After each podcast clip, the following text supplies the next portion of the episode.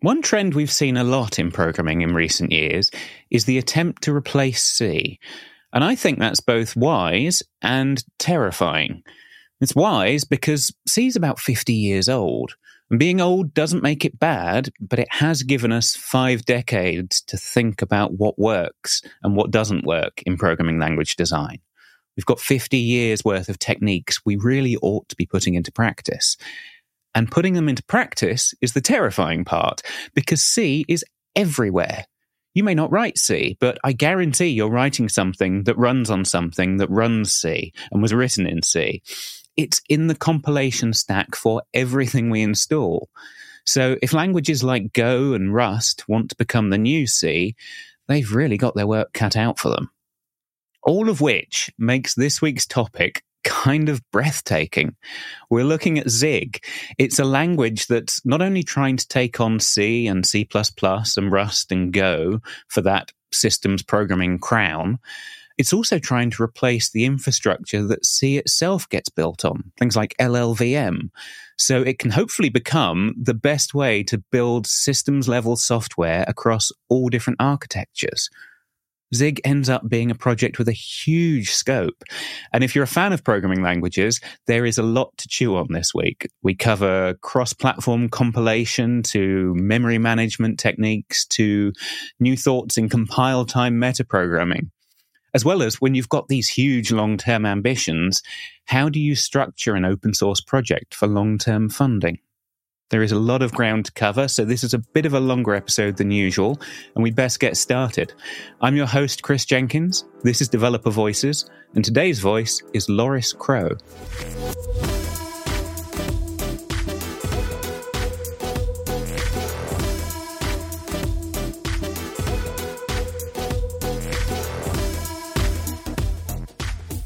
I'm joined today by Loris Cro. How are you doing out there, Loris? Hello. Hi, Chris. Pretty good. Thank you. Good. It's good to have you here. I always love it when we do a language deep dive because I'm a particular fan of the world's programming languages. And you're going to tell us all about Zig, which is a language I don't think I'd heard of until we had Joran Dirk-Grief on the show from Tiger Beetle, who said they've written a new database in Zig. And I thought, well, we have to do something about Zig. I have to learn about that.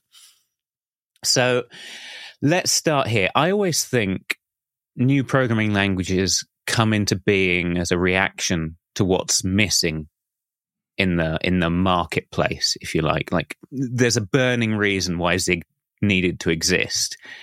Do you think that's true? What's Zig's raison d'etre?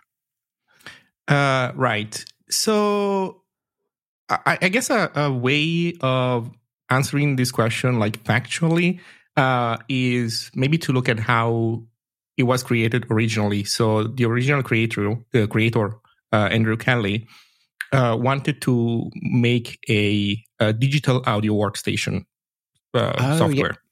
For music, for making electronic music and that kind of thing. Exactly. Yeah.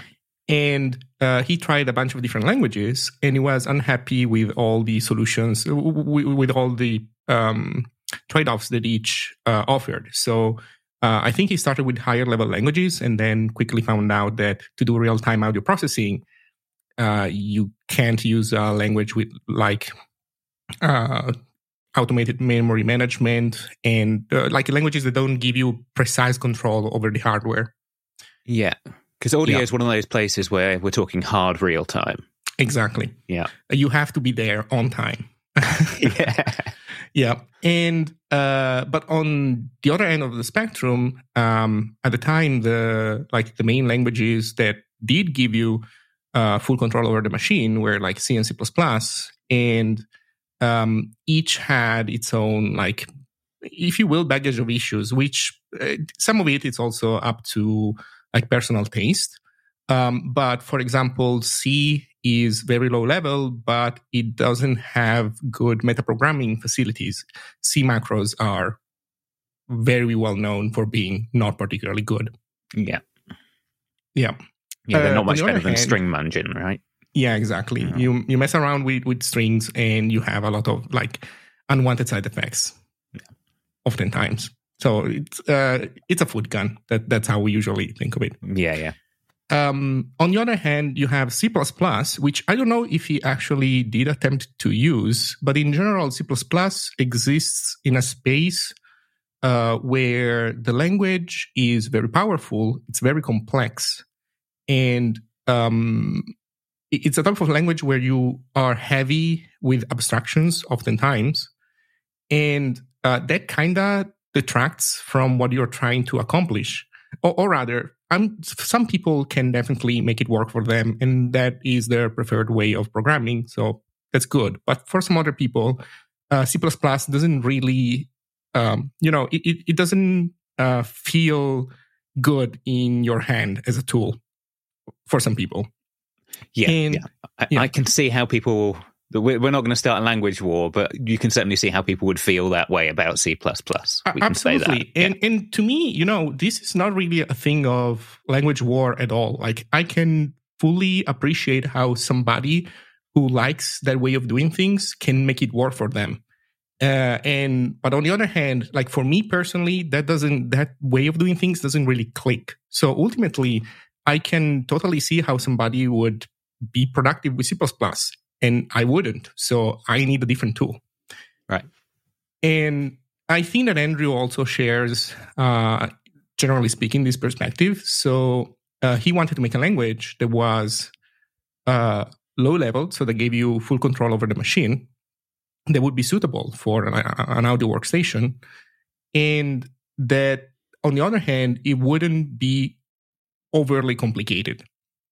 And there's like a sentence that you can find in like Zig's on the website where we say it's one of the first things that you can see on the front page. It says focus on debugging your application rather than debugging your programming language knowledge. Right. Yeah. Yeah. Okay. So that's kind of. I know people. Anytime you write something that's sort of competing with C in the low-level world. Someone says, well, why not Go and why not Rust? But you begin to demarcate those as... I'll let you answer it. Why is it not Go or Rust? So the reason why it's not Rust, I would say, is the answer is very... In a very general way, it's kind of the same answer as why not C++. I think that Rust is another language that likes its own complexity. And it gains a ton of power from that, for sure. But the complexity is there. And also, when it comes to like giving you full control over the machine, Rust, it's not entirely of that opinion. Like Rust, for good reasons, for safety reasons, Rust wants to relegate certain things inside unsafe Rust, which is a part of Rust that you are not supposed to use lightly. So that means that you will find out there libraries that when choosing between maximum performance and safety, they will choose safety probably over performance oftentimes, because you do get audited if you have unsafe or not. So in general, Rust is going for something slightly different than what Zig is going for. Okay. So both in terms of like trade-offs between performance and safety, but also in terms of abstraction. And I would argue also like readability in terms of like the complexity, because writing abstracted code makes it harder to understand and to read for a consumer. When it comes to Go, I think that Go and Zig both share an appreciation for simplicity, although Go is not just simple, it's also very minimalistic. So I would say that there are like some parallels between Zig and Go, but we don't have the exact same take on everything. And I can get more into detail if you want later. But ultimately, Go is not as low level as Rust and Zig are. I am not sure if Go would be the best choice for an audio workstation, for example, or for an operative system, because Go has a runtime, has a garbage collector. Also, interoperability with C is a bit complicated in Go because, well, first of all, any language that has a runtime, that makes interoperability with C a little bit more complicated because you need to give information to the runtime of your language, to the garbage collector, about what's going on with memory. And so that sometimes makes things a little bit awkward. But with Go specifically, I do think that for the Go team, interoperability with C was never a priority or something that they really liked. So Go can call C functions, for example, but you cannot do the inverse easily. So you cannot make a Go function that can be easily called from C. And I think basically this is like a philosophy of the Go team. Like they basically said, no, we want to do something different. We don't want to do something. We don't want people to rely too much on, like, we want to be able to consume C libraries, but we don't want to do the inverse. If you're in Go land, you use Go. I think that's kind of their philosophy there. Yeah. It's like we want to be able to reuse existing C, but we're not intending to live in the same ecosystem quite. Yeah, exactly. I would say that. And you can see that also in a bunch of choices that they made also with how compilation works in Go, like in terms of the compiler. And I think it's a reasonable choice. It's a choice. It makes sense. Very different from what Zig is going for. Yeah, I don't think we need language wars because there's a huge design space to be explored and there's plenty of land for everyone, right? Yeah. But okay, so that demarks what you want to be. What's Zig's answer to this set of design constraints? I think the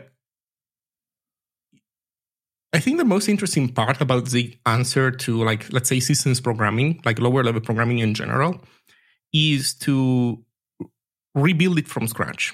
All these other languages that not all these other languages, but like it is common to consider kind of like C the bottom layer of abstraction of what you're building. So, for example, there are programming languages that compile to C code. Yeah. I think NIM is an example of this. And Rust itself, Rust doesn't compile to C.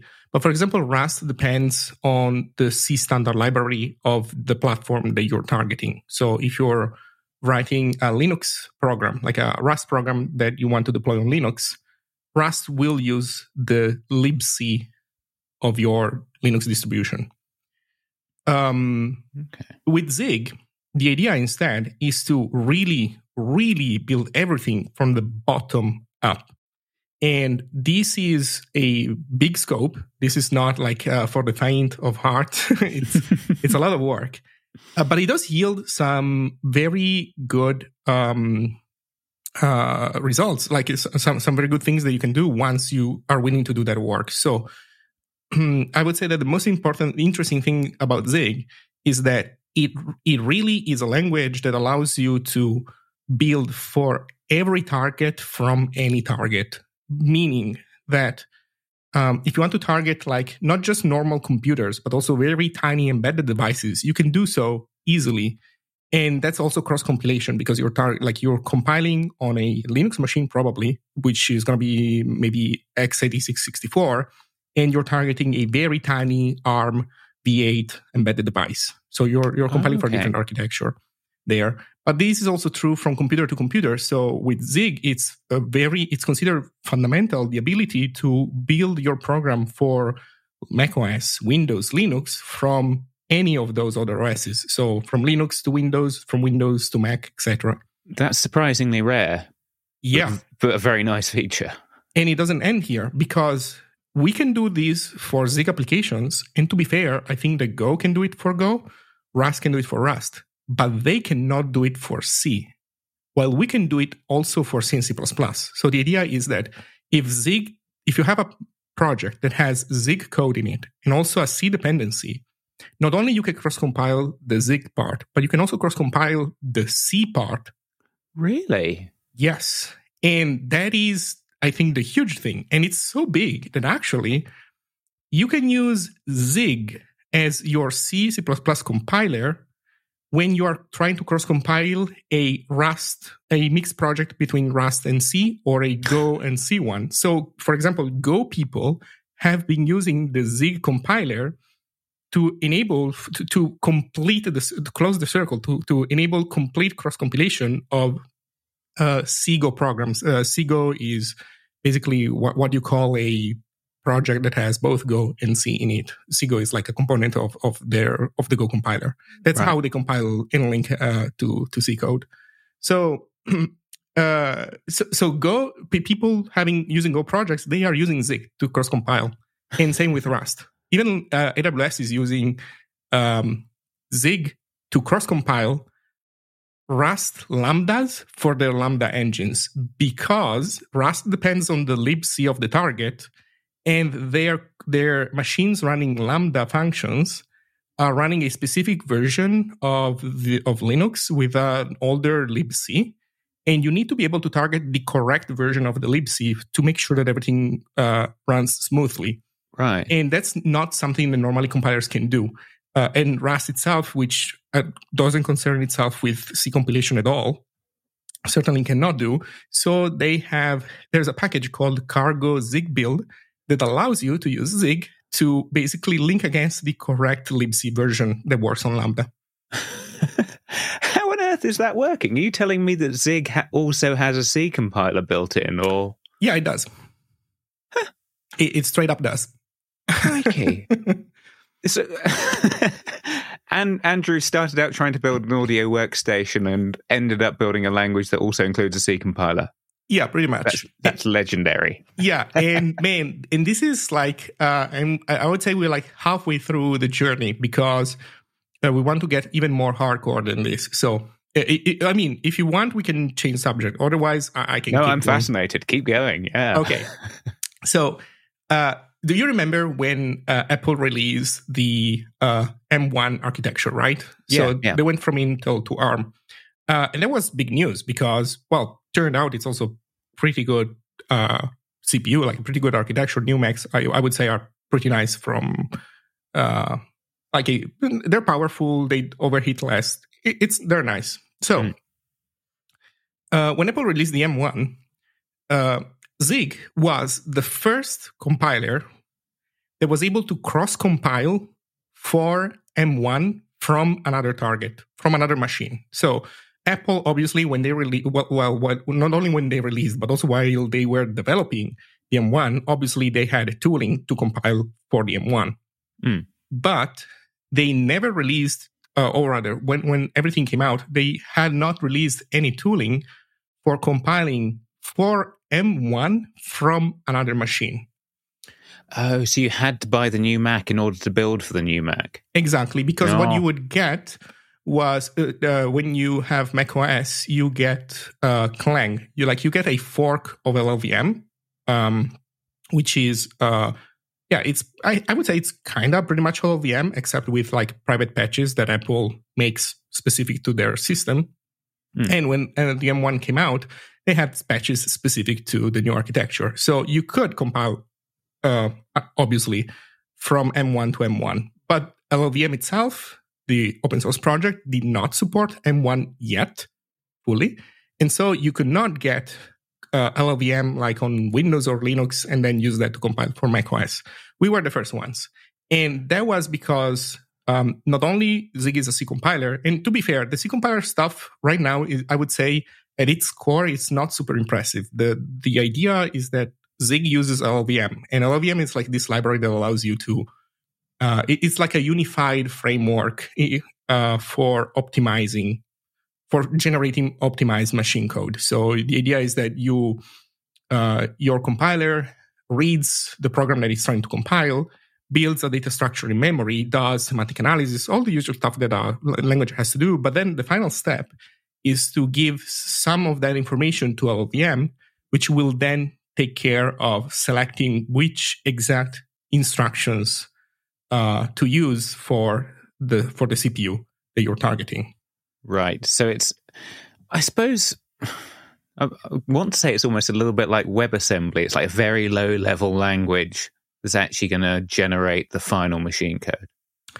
Yeah, it's possibly a bit of a stretch, but I think that's fair. That's that's called the LLVM IR, intermediate representation. Yeah, that's what you create, which is a bit code of some kind and byte code, of some kind of like a WebAssembly. I think that's a fair parallel. Okay. Yeah. So we give that to LLVM, and since we're already bundling all of LLVM, it doesn't take much to also add Clang, which is the C compiler that runs on LLVM. So that's what's allowed us to build C. There's more than Zig does, but at its core, it's not super complicated. A compiler is just one step necessary to create a final executable. There's also a linking phase at the end.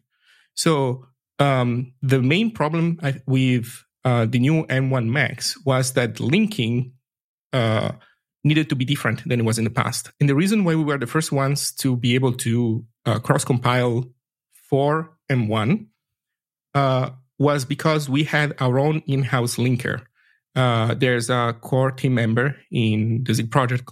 His name is Jakub Konca, and he used to work at Microsoft, and we kind of poached him to work. Well, I guess he poached himself. He wanted to work on linkers.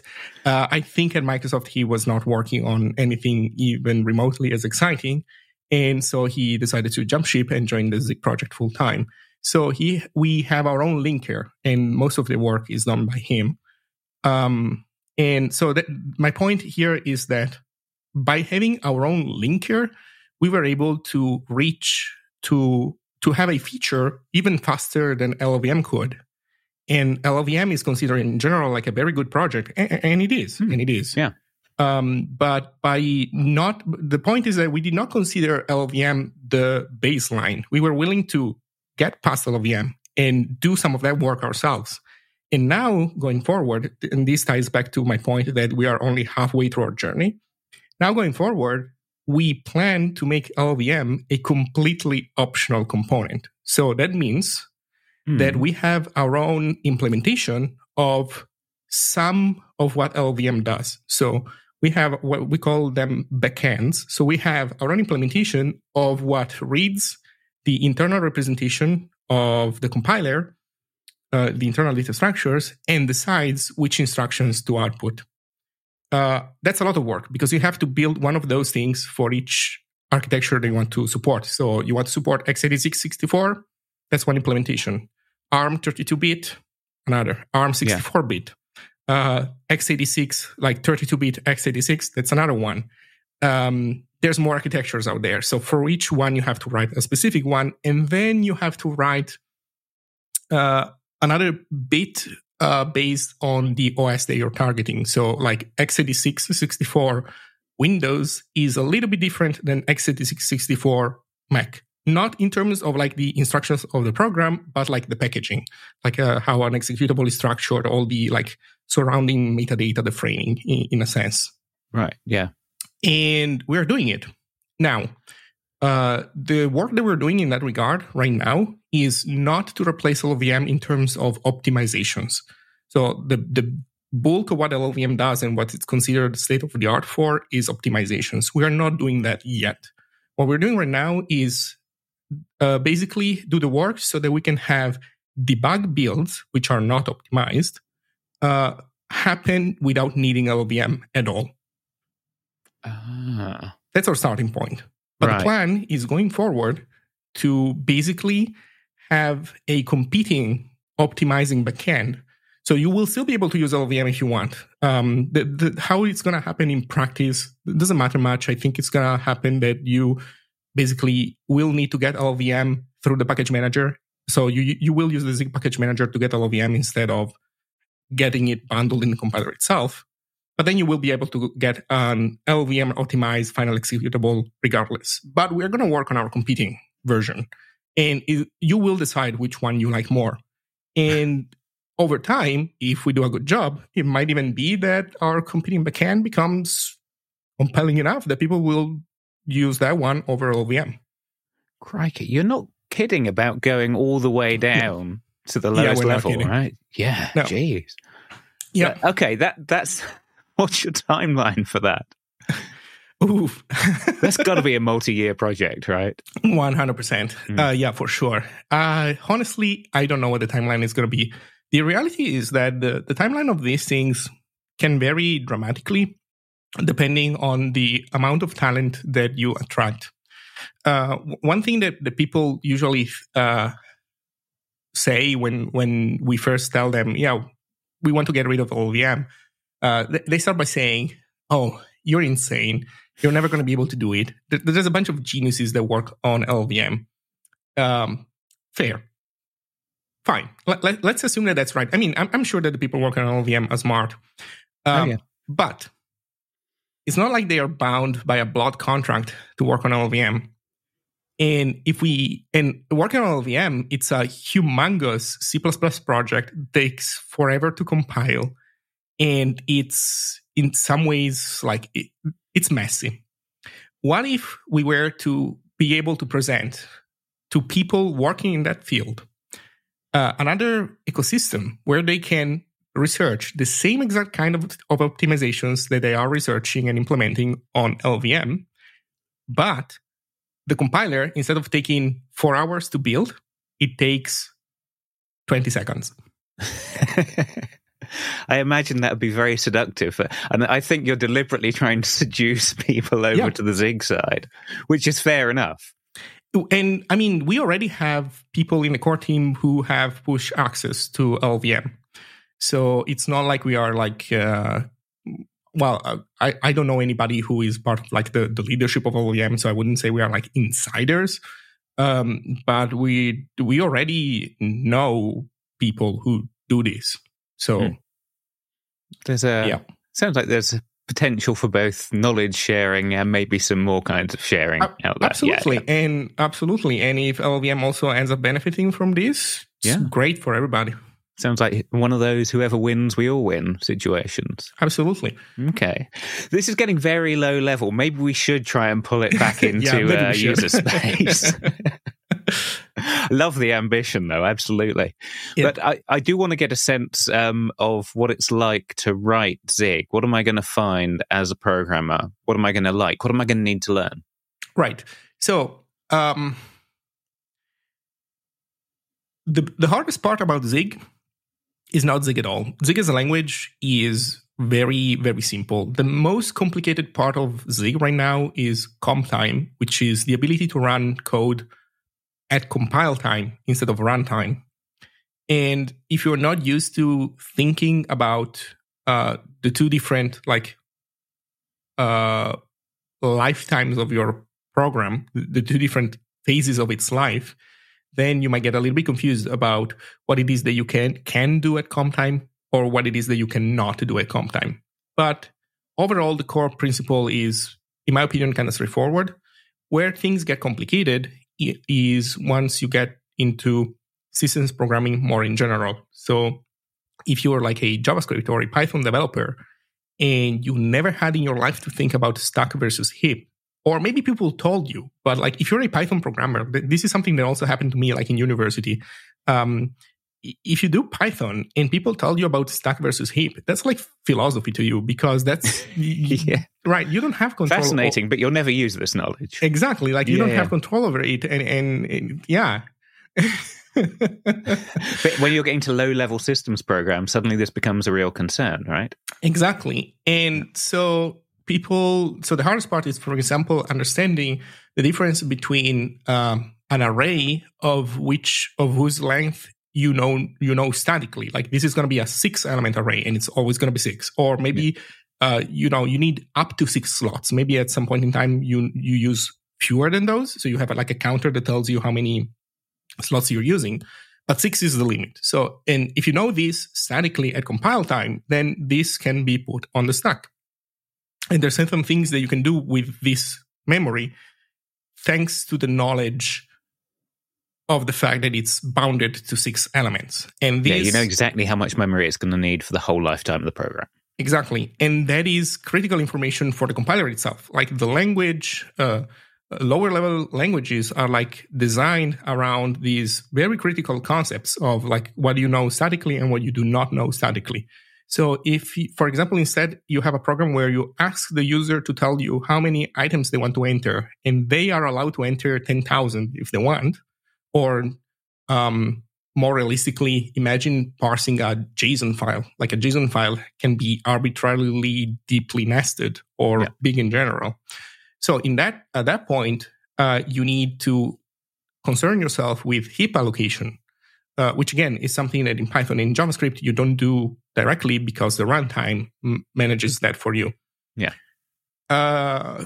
So that's one example. Another example is things that your platform, like APIs that your OS, operative system, gives to you, which people sometimes are used to think about as in terms of capabilities that the language gives to them, even though the language can only act as an intermediary. So, for example, sometimes people ask, how do I get the size of the terminal window in Zig?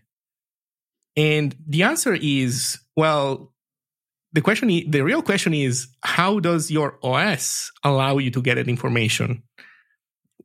Right. And that's going to happen through a syscall of some kind. And then I guess the secondary question is, has somebody written the boilerplate to access that syscall, and where is it in the Zig standard library? So the question of how you do this kind of stuff in Zig or in each specific language, it's not completely wrong. It does make sense. But understanding what is the actual API below you can be a little bit annoying, especially when the language wants to show you precisely what that is, and it's not trying to give you a sugared interface that it's overly simplified, because sometimes you do also get that in other languages, which might make sense. Like a higher level programming language, it makes sense that it doesn't give you necessarily low level access to everything.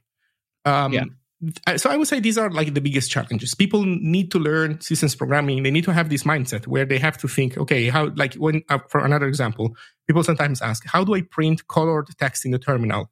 How do you do that in Zig? And the answer is, Zig doesn't concern itself with this. These are escape codes. It depends on which terminal emulator you're using and a bunch of other related concerns that really are pretty much transparent to Zig. But people don't have this mindset. So I would say that is the hardest part about learning Zig. And connected to this, there aren't a lot of good learning materials, in my opinion. So this sounds like the usual kind of youngish language problem, where maybe there isn't a library for everything yet, and there isn't documentation for everything yet. Yeah, for sure. But also, I mean, it's not like Zig has invented systems programming. So it would be nice, right, if there was some good piece of, a good book that taught you the core principles without too much fuss. And in fact, there are plenty of books that try to teach you these things. It's just that in my experience, most of those that I've seen, they tend to conflate C-specific stuff with the OS. So, for example, you have this book that it's trying to teach you systems programming, and it starts by telling you about how the C compilation model works, and how that intertwines with how libraries are, certain files are laid out in your system. And this is all real and concrete. And it was especially real and concrete 40 years ago. But those concepts, in other things like macros and where things are usually in the C standard library, but those are things that are specific to C. So if you're not doing C, a lot of these things are not as timeless as the book thinks they are. While instead, stack versus heap, that one is much more timeless. So personally, I think that we're missing learning materials that can discern between really timeless systems programming concepts like stack versus heap versus C-isms that are not that relevant anymore. Yeah. That's a sort of... long life cycle, but not mathematically pure, you could almost say. Yeah. Okay, but so I would like to talk about how the C interop works, and maybe this is the way to do it. So if I'm actually looking to get the size of a terminal window, am I going to go looking for a sysop call and find I actually have to do it through an OSC library? And how's that going to play out when I actually start coding? So... I guess it depends on the OS. Let's assume that the OS is Linux, okay? For simplicity. Okay. So if the OS is Linux, you're in luck, because in Linux, the syscalls are considered a public API of the OS. So you are not forced to use the C library of your OS. You can invoke the syscalls directly. And in the case of Zig, since we like doing things from scratch, you will find in the Zig standard library that we do implement the syscall, which I think it's IOCTL, the syscall that you can use to get that information from the OS. So in the case of Zig, in the case of Linux, that's how you find that out. But in other platforms, yes, you would have to use a C-lib, although we do have also bindings to the C-lib. So in practice, you wouldn't have to do everything yourself from scratch. When it comes to like these very common things, but let's imagine that instead you want to use like a C library. Okay. Let's imagine that you want to use, I don't know, SQLite. By the way, SQLite is a perfect example of a very popular library used, for example, by Go. There's a lot of Go projects that bundle SQLite, but SQLite is a C project. So that's one major use case of people using Zig to do cross-compilation when they also want to bundle SQLite. Anyway, you want to use SQLite. So at its baseline, here's what you want to do. You want to... The way this stuff works in C is that you have C files that contain implementations of things and have header files, which are like files with a .h extension. And those files contain definitions. So they do not contain the full implementation. They only contain like the signature of a function, for example. Yeah, the original kind of API docs, right? Exactly. The original API docs. Like they're what's it called? Is it called OpenAPI, I think? The thing that used to be called Swagger, it's basically like it's a system to document like RESTful APIs, right? That's kind of the idea, except systems programming. So the way this works is that then SQLite comes with a bunch of C files and one header file that you are supposed to include in your project to get access to the public API. With Zig, you can do that directly. So in Zig, you can import a C header file, and it will work right away. Like you import that, and you immediately get access to all the definitions in there. Oh, interesting. Okay, so there's no kind of bridging file that you have to write. Well, the bridging file, in a sense, gets auto-generated. That's the idea. Right, okay. So you don't see this. And actually, if you do want, you can do that manually. Like you can take the header file, translate it to C definitions, and in case there's like the need to tweak something manually, you can do that if you want. But the happy path, like the most common way you will want to do this, is just straight up import the header file and have Zig do that bridging internally. Okay. Then at that point, you can just straight up call all the SQLite functions that are defined in there. So you can just like go read the SQLite documentation. And they will tell you, I'm making this up. I don't remember how to use SQLite, but there's going to be maybe SQLite. This isn't a test of the SQLite header API syntax, don't worry. Okay. So there's going to be maybe some kind of SQLite init function. So you just call it, and it works. There's also a couple other things that Zig does that help you with the interoperability with C. So for example, C uses null-terminated strings a lot. Mm. So basically, when you want to give to a function a string, you give it a pointer to the beginning of the string, and the pointer doesn't carry information about the length. The length will be discovered by the function that you're calling by iterating through the string to the string until it encounters a zero character. Once a 0 byte. Once it finds a 0 byte, it knows that the string is over. Modern languages don't like to do that anymore. Modern languages very much prefer something else. I'll tell you my age. I can remember when we didn't like to do it at the time. So in Zig, for example, normally a string, it's not just a pointer to the beginning of some data with a null at the end. But in Zig, we use slices, which other languages sometimes call fat pointers. So what you call the pointer is a pointer, but also a length. So you have both informations. And to be fair, sometimes in C, you also have APIs that want a length. They don't want to discover a null byte at some point, but they want you to pass in a length. But those have have always to be two separate arguments, two separate values that you need to move around in parallel. Anyway, so how does Zig help with C interoperability? Well, string literals in Zig are null terminated. So in basically when you write, I don't know, hello world, and you want to use that string literal in Zig, that's going to be a pointer plus a length. I don't know how long hello world is. 10 characters, 9 characters, whatever. Depends whether you include the traditional exclamation mark at the end. Okay. Yeah, so anyway. So you do have this information, but there's also going to be a null byte past the end of the string. So you can take a Zig string literal and pass it to C transparently. No need to do anything else. And it's always going to work.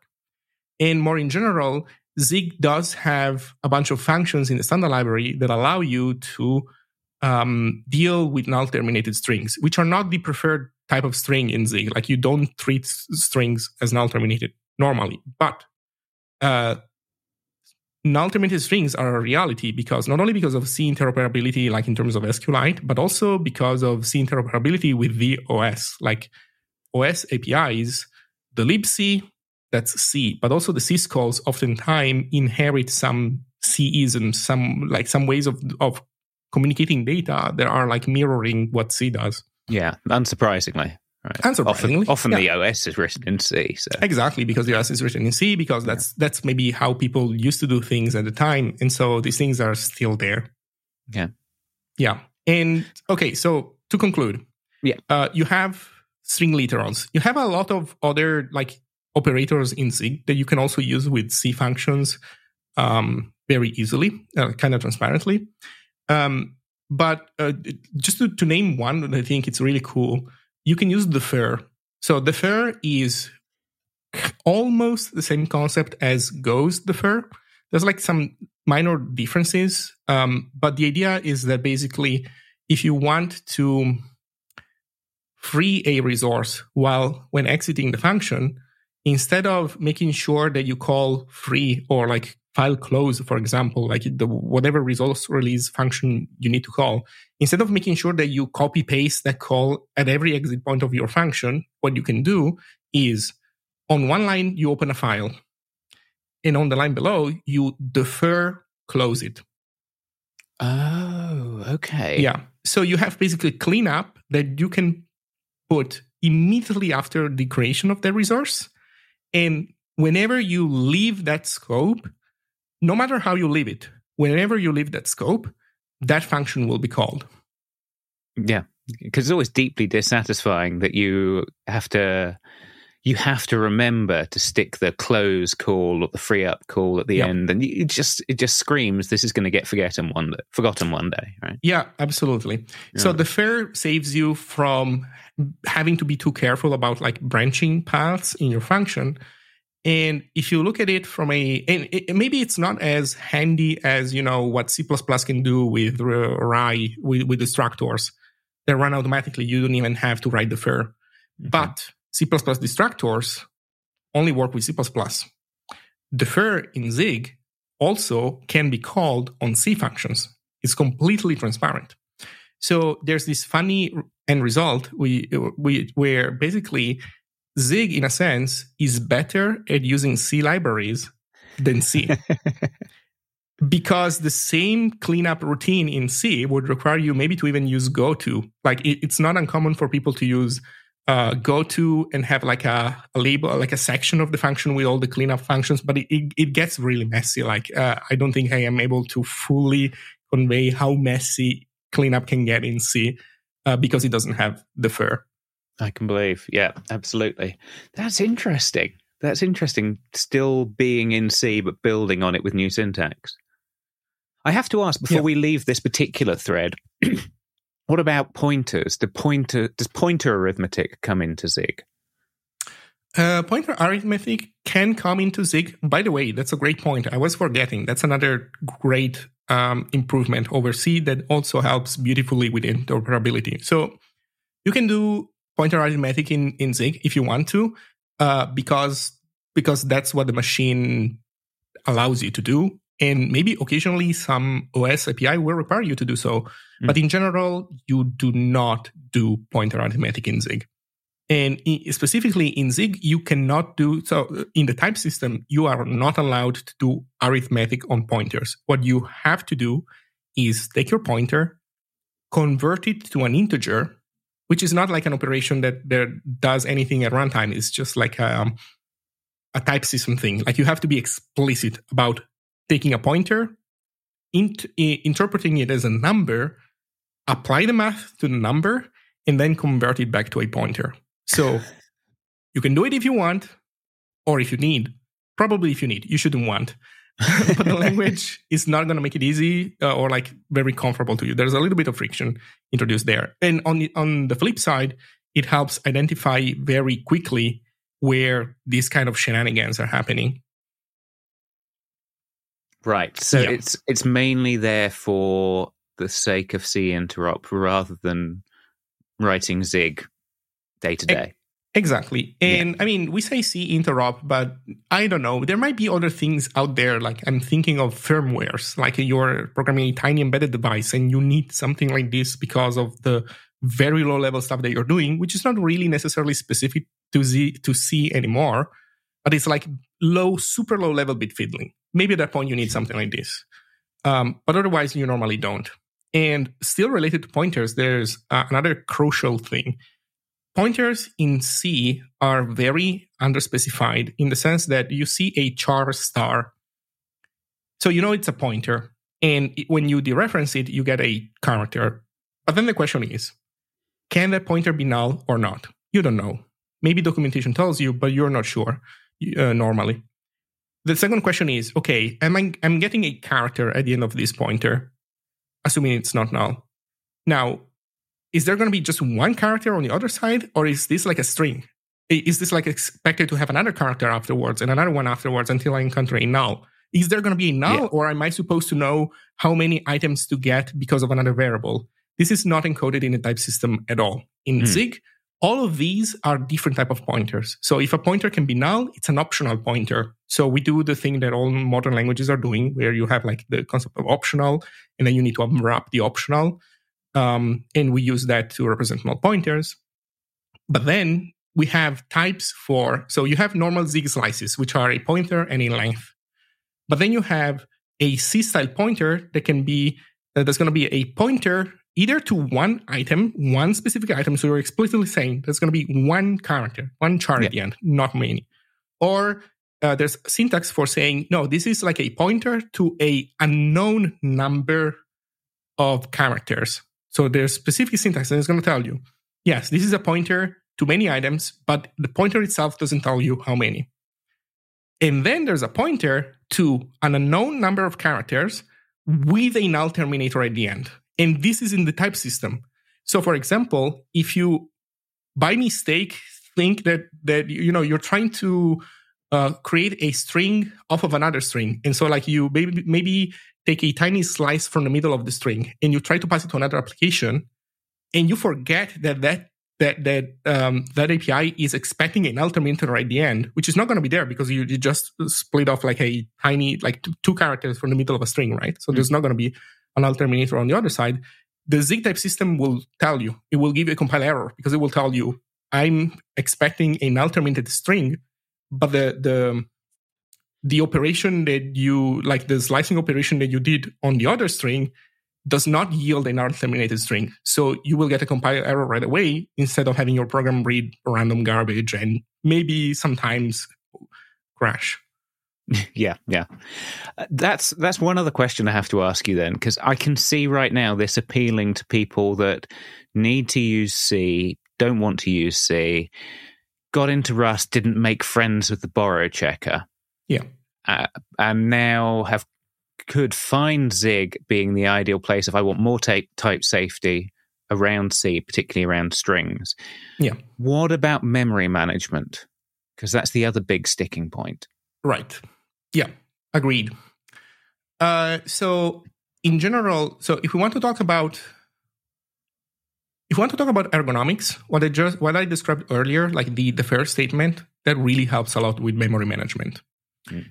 because you allocate a resource, defer, free it, and you're good to go. You need so to remember to there is an explicit free. Like malloc free call in Zigland. Exactly. Yeah. And to be even more concrete about this, Zig does not have a global allocator. So in C, you have malloc. And malloc is like the allocator. And maybe different projects use a different implementation of malloc. There's like a few competing implementations. But in Zig libraries, there's this idea that in C libraries, there's this idea that you have malloc coming from the ecosystem that allows you to allocate memory. In Zig, allocators are always passed around explicitly. So if a function wants to allocate, it needs to accept an allocator as input. Interesting. Yeah. So this makes it more easy, dramatically more easy to audit what it is that's allocating memory or not. If a function doesn't accept an allocator or a data structure that bundles the allocator in it, like it's also like, for example, we have an array list, which would be like the equivalent of a C++ vector. So like it's a grobbable array. Right. When you make an array list, you give to it an allocator, and then when you pass around the array list will be able to allocate because it bundles a reference to the allocator inside of it. That's for convenience. But in general, you can very quickly audit if a function can allocate or not. Does that help you audit if a function is forgetting to deallocate? That by itself, no. What it helps is that what we call the general purpose allocator, the main allocator implementation that you find inside of Zig in the standard library, that allocator in debug mode has leak detection. So you cannot check statically if all allocations are freed, or rather, you can't unless you're willing to become Rust. Rust can.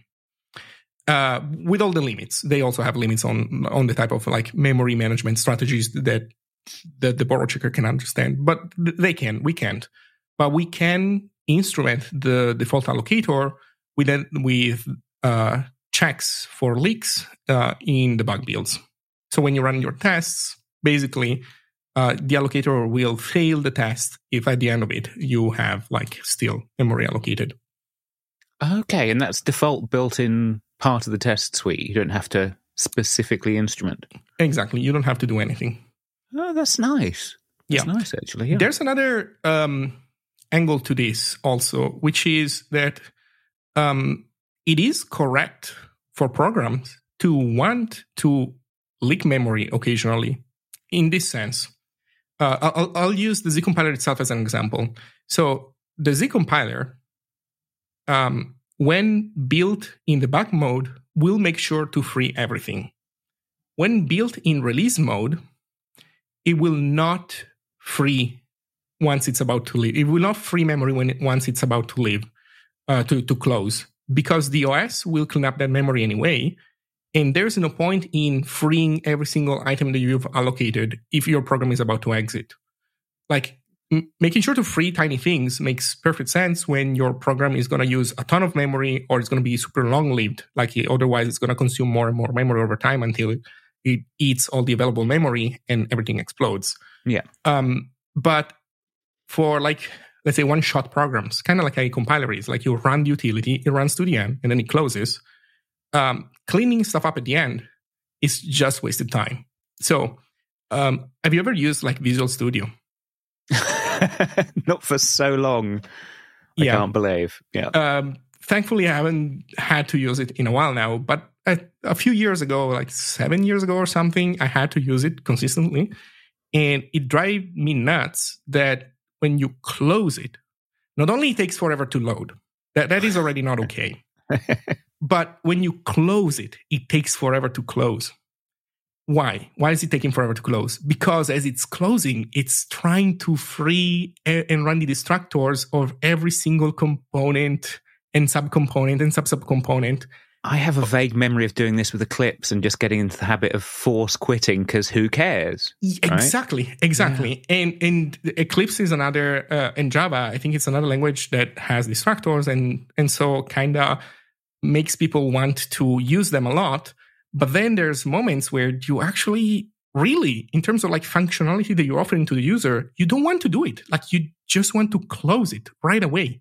Yeah. So long story short, I made this point because in reality, it is a legitimate behavior to have the program in specific circumstances leak memory, if you think about it.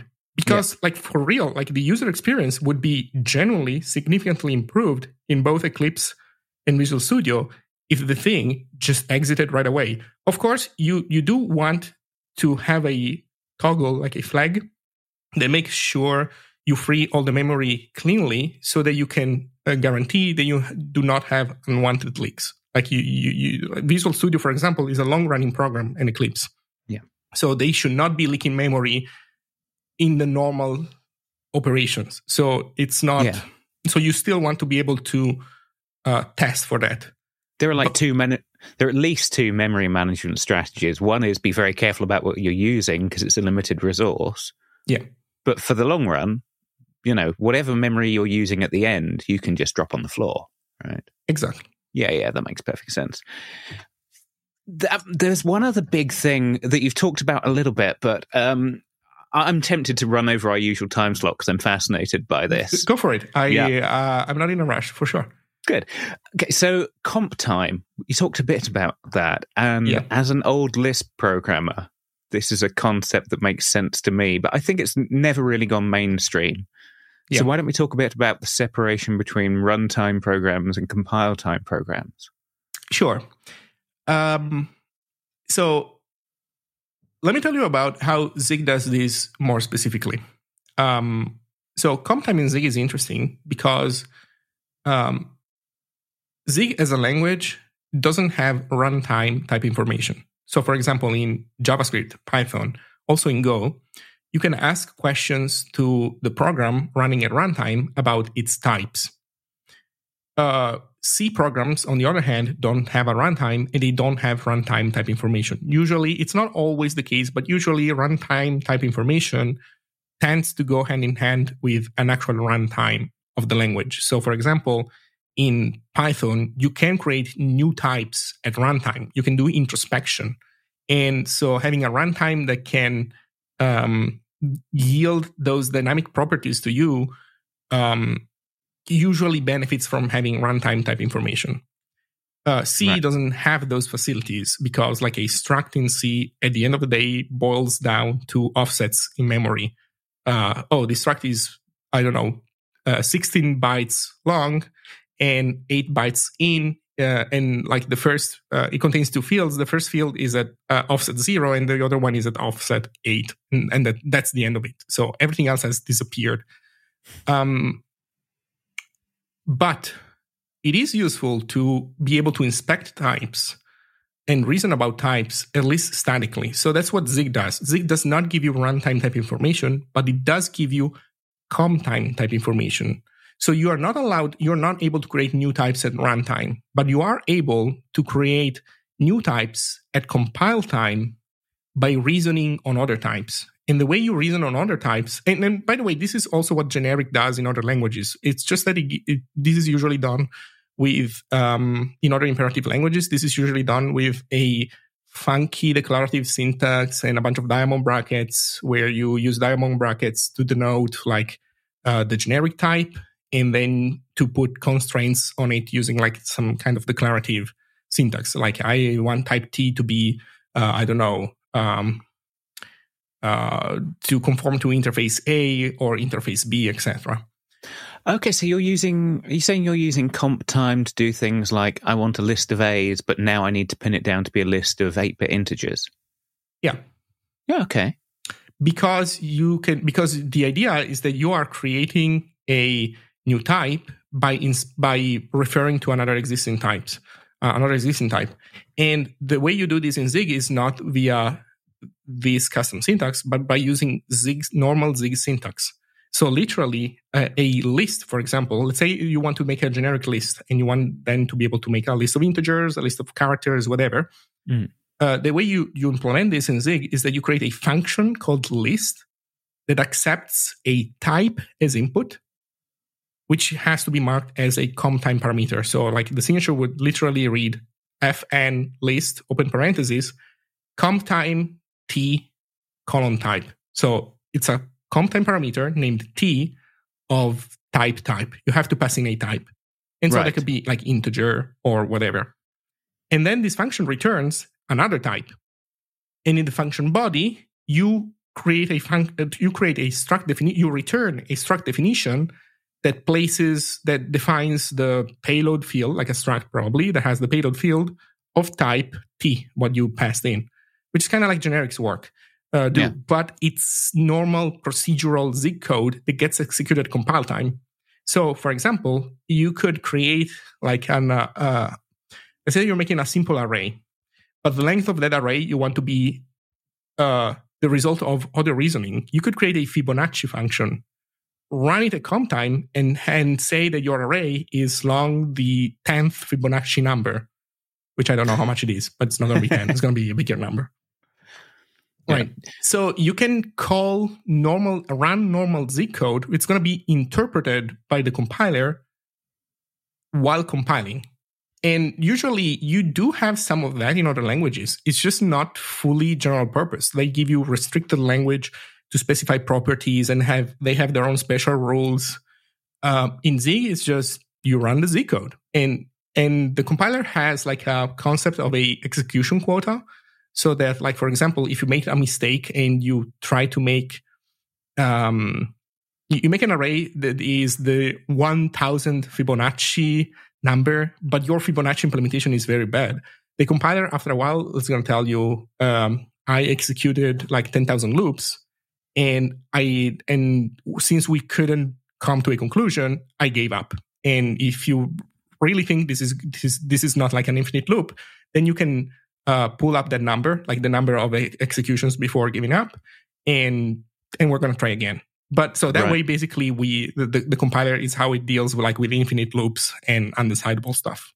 Yeah. So you're protecting against people accidentally making compile time infinitely long. Exactly. Yeah. And Alan Turing has opinions on why you can't automate that. Yeah, exactly. So, And you know what? In our case, I think it's fine in practice to solve the indecidibility problem by just giving up, because ultimately, like, you're trying to compile a program and you're not willing to sit there forever or arbitrarily long to have it compiled. So yeah. Okay, so this raises two natural questions. And the first has got to be, what's that like as a programmer? Because most of us are used to using like diamond brackets for generics. Do you prefer the Zig way? Does it feel natural once you get used to it? I think it feels insanely natural. Like you mentioned earlier, Lisp. To me, by the way, I also love Lisp. I've never used Lisp professionally, but like in university, definitely one of my favorite subjects. And I also loved writing macros in Lisp. And it feels like writing macros in Lisp. Or actually, I would say it's even better than writing macros in Lisp. Yeah, the spicy opinion. Well, so what I think happens with Lisp is that people say macros in Lisp are nice because Lisp is an homo-iconic language. So the language itself is the data structure that represents it. It's the list.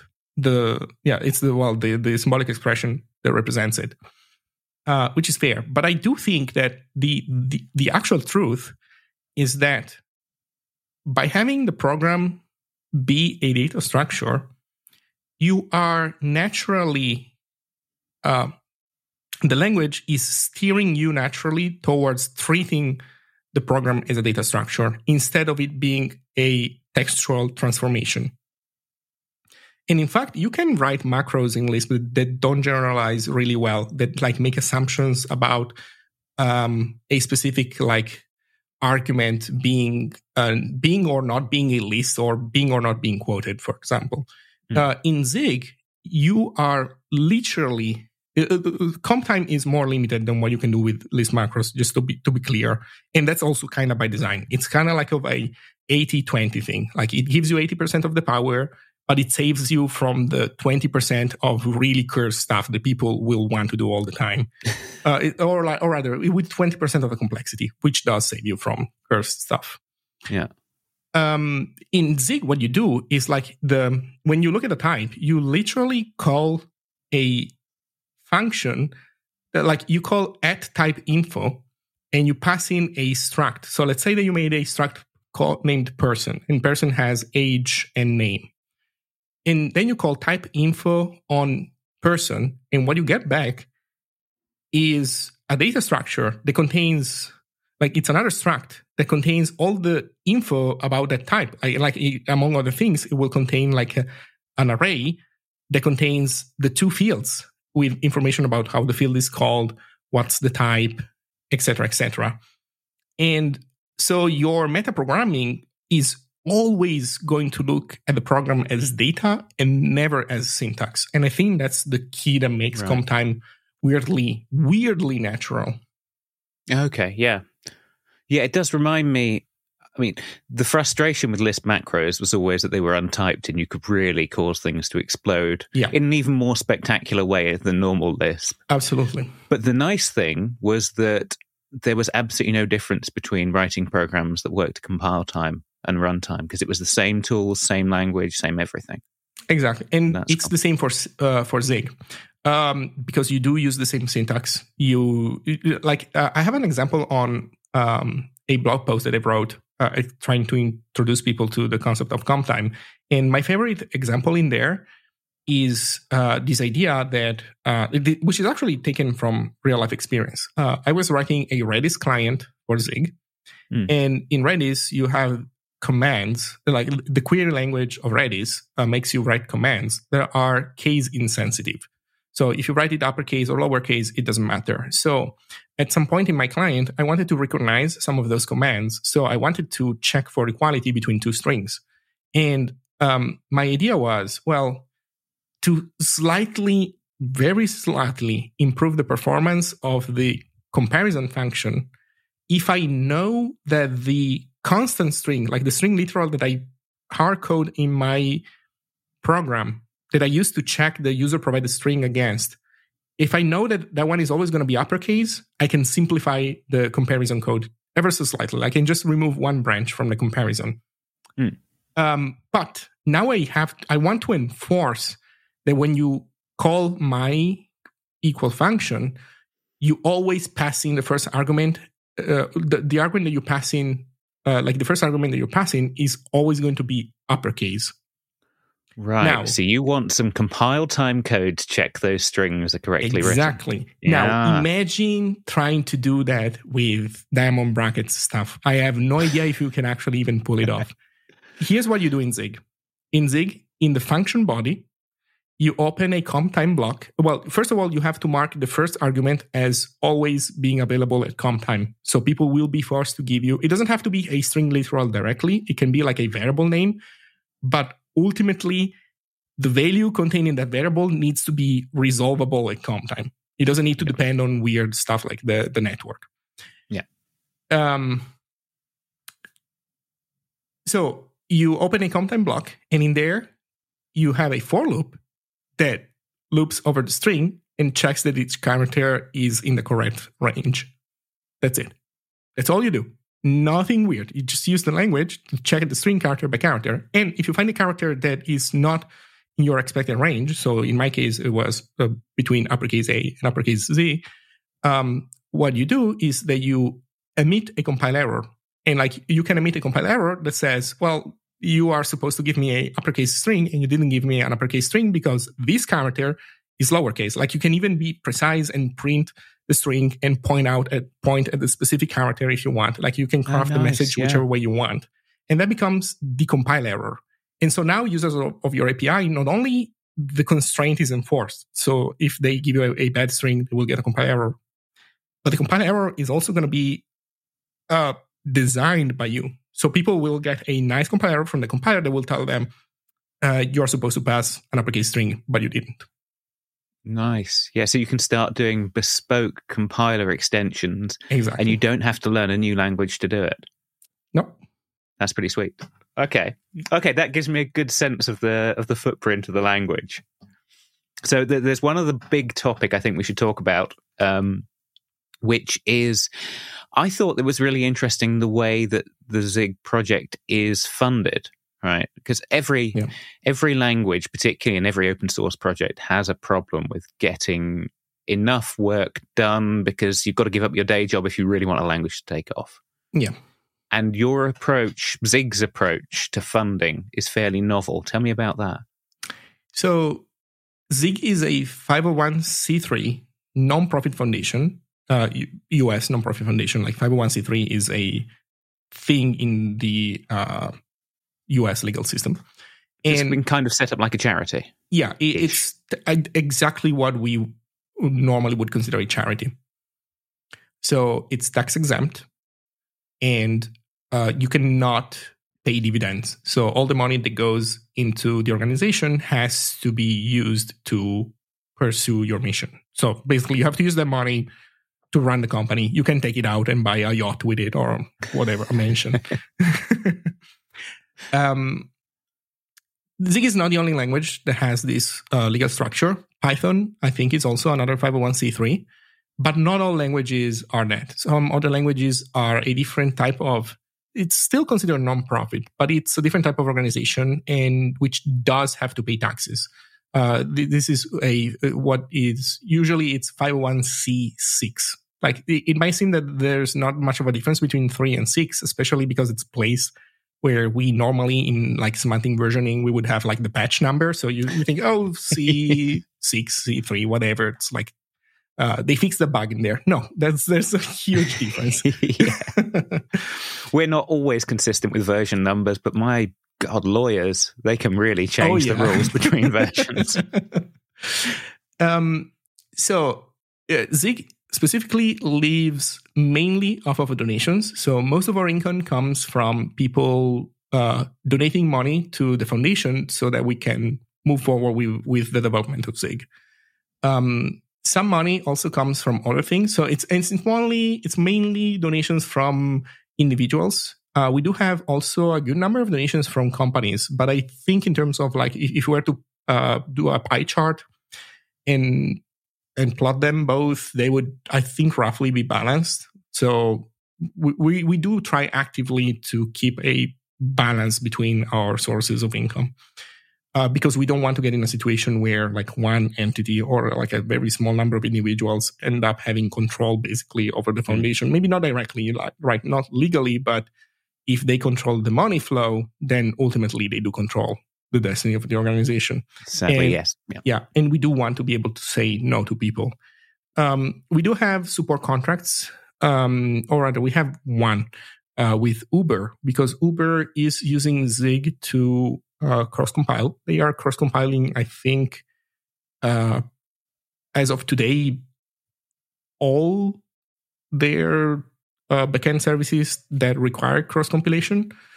Because of ARM servers mainly. So like they wanted a while ago to be able to have ARM servers and not just Intel, well, x86-64. And so they use Zig and now they did the work to actually make sure that all their C and C++ stuff cross-compiles correctly. And yeah, so they have a support contract with us. But then again, it's not a huge chunk of our income. And that is mainly it when it comes from income. So related to this, also, we kind of want to be independent. And we're very serious about this. Like we used to joke that because, you know, people sometimes say, oh, if you want your language to succeed, like you cannot make a successful language unless you are supported by a big tech company.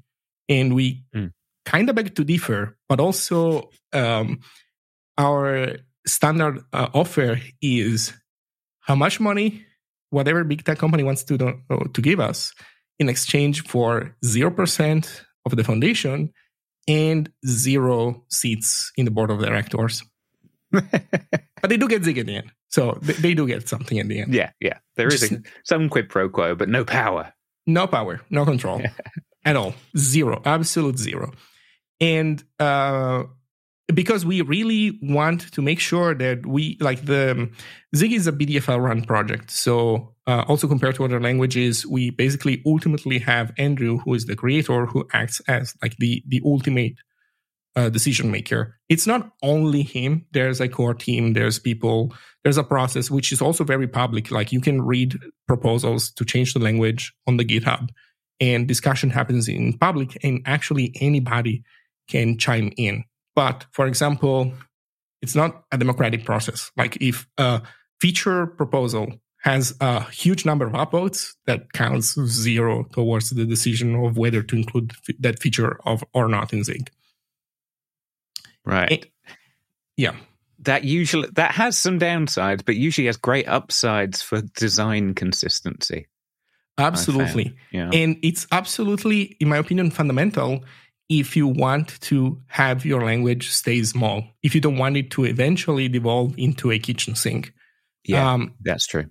And there was a talk by the creator of the Elm programming language recently that I think dove into this general concept, I think, in a very nice way. Basically, I'm paraphrasing and I'm going to oversimplify. The talk is titled "The Economics of Programming Languages," I think. It's from Strange Loop. And, it was given at Strange Loop. I highly recommend it. But the bit that I'm interested about was said something along the lines of languages that are like 501c6s, like more corporate languages that end up having like a bunch of organizations come together into a like kind of consortium or like a trade association. They basically look at the language as a marketplace. They look at the shared infrastructure and all the business that this thing can support. So which is reasonable, right? You look at a language like, I don't know, C# or Java, and those languages do enable a certain type of commerce. So from their perspective, they want the commerce to be as much as possible. They want to give the best market to their organization members. And so if an organization member wants something because it helps them do their business, you have a strong incentive to say yes. And whoever doesn't need that feature, they cannot use it. They can disable it. They don't have to use it, right? So there's no point in saying no to people if your goal is to have the biggest possible market. But as technologists, we know that, well, there's some downsides from that, right? Once your language becomes a kitchen sink, then it's like, it's not good over time. So there's huge value in keeping your thing small and consistent. And I think that's what you get by choosing 501c3 over 501c6, or rather not going down the path of making your organization like a trades association. Yeah, yeah. It's interesting, the thought that one decision, how you're structured as a company or as a financial organization, will influence how you're designed as a language. It has huge influence. People... Programmers don't want to think about this stuff. They like to think, oh, I just want to focus on the code, which is, it's a sentiment that I can understand. Frankly, I would like to only focus on the code. But the hard lesson that I learned is that to have the best technology, you have to get right the business side. Like the business side comes first. Every time you make a mistake there, the technology will suffer. It will, in the long run, it really matters. In the short term, it doesn't. The long run, it has a huge effect. Yeah, that's true. Okay, well, I'm very glad we diverted into comp time, but we should probably wrap up and let the listeners go to runtime. How's that for a segue? So, if someone wants to get started with Zig, I know you have LSP support, you have a VS Code plugin, you've got all the quality of life things for a new beginner, but where should they start learning? My recommendation would be go to the official website, ziglang.org, and there's a Learn section. The Learn section has like a guide on how to download Zig, install it, and it also links you to some learning resources. Personally, among those, the three main ones that I would suggest is, as a starting point, the language reference, the documentation that tells you about the language, not the standard library. That one teaches you specifically about like syntax of the language, and it's one page. It's one long page, like it's not an A4 or US letter page, but it's like just one page. It's not huge, and you don't have to read it all precisely. You can scroll through it. But that one gives you the baseline understanding of Zig. Right. Then from there, I would suggest, if you don't have like experience with lower level programming and you want like a very smooth learning curve, Ziglings is the best starting point, in my opinion. So Ziglings is like a community project where basically you clone the repo and you get a collection of very tiny programs that don't compile or that don't behave correctly. Oh, okay. Yeah. And the comments tell you how to fix them. So you go one by one and the comment will, oh, this program is supposed to print hello world, but it doesn't. So fix it. And that's going to be super simple, right? You're going to just fix the string literal. But then going forward, the exercises will become very smoothly, but they will become harder, and they will require you to understand more of the syntax.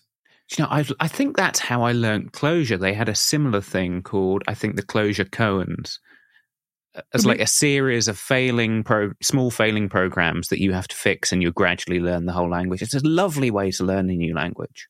Yeah, Ziglings is very, very, very popular. I would say it's probably the most popular piece of educational content in the Zig ecosystem. And the name Ziglings is also inspired by Rustlings, because Rust also has it. The same thing, and they call it Rustling.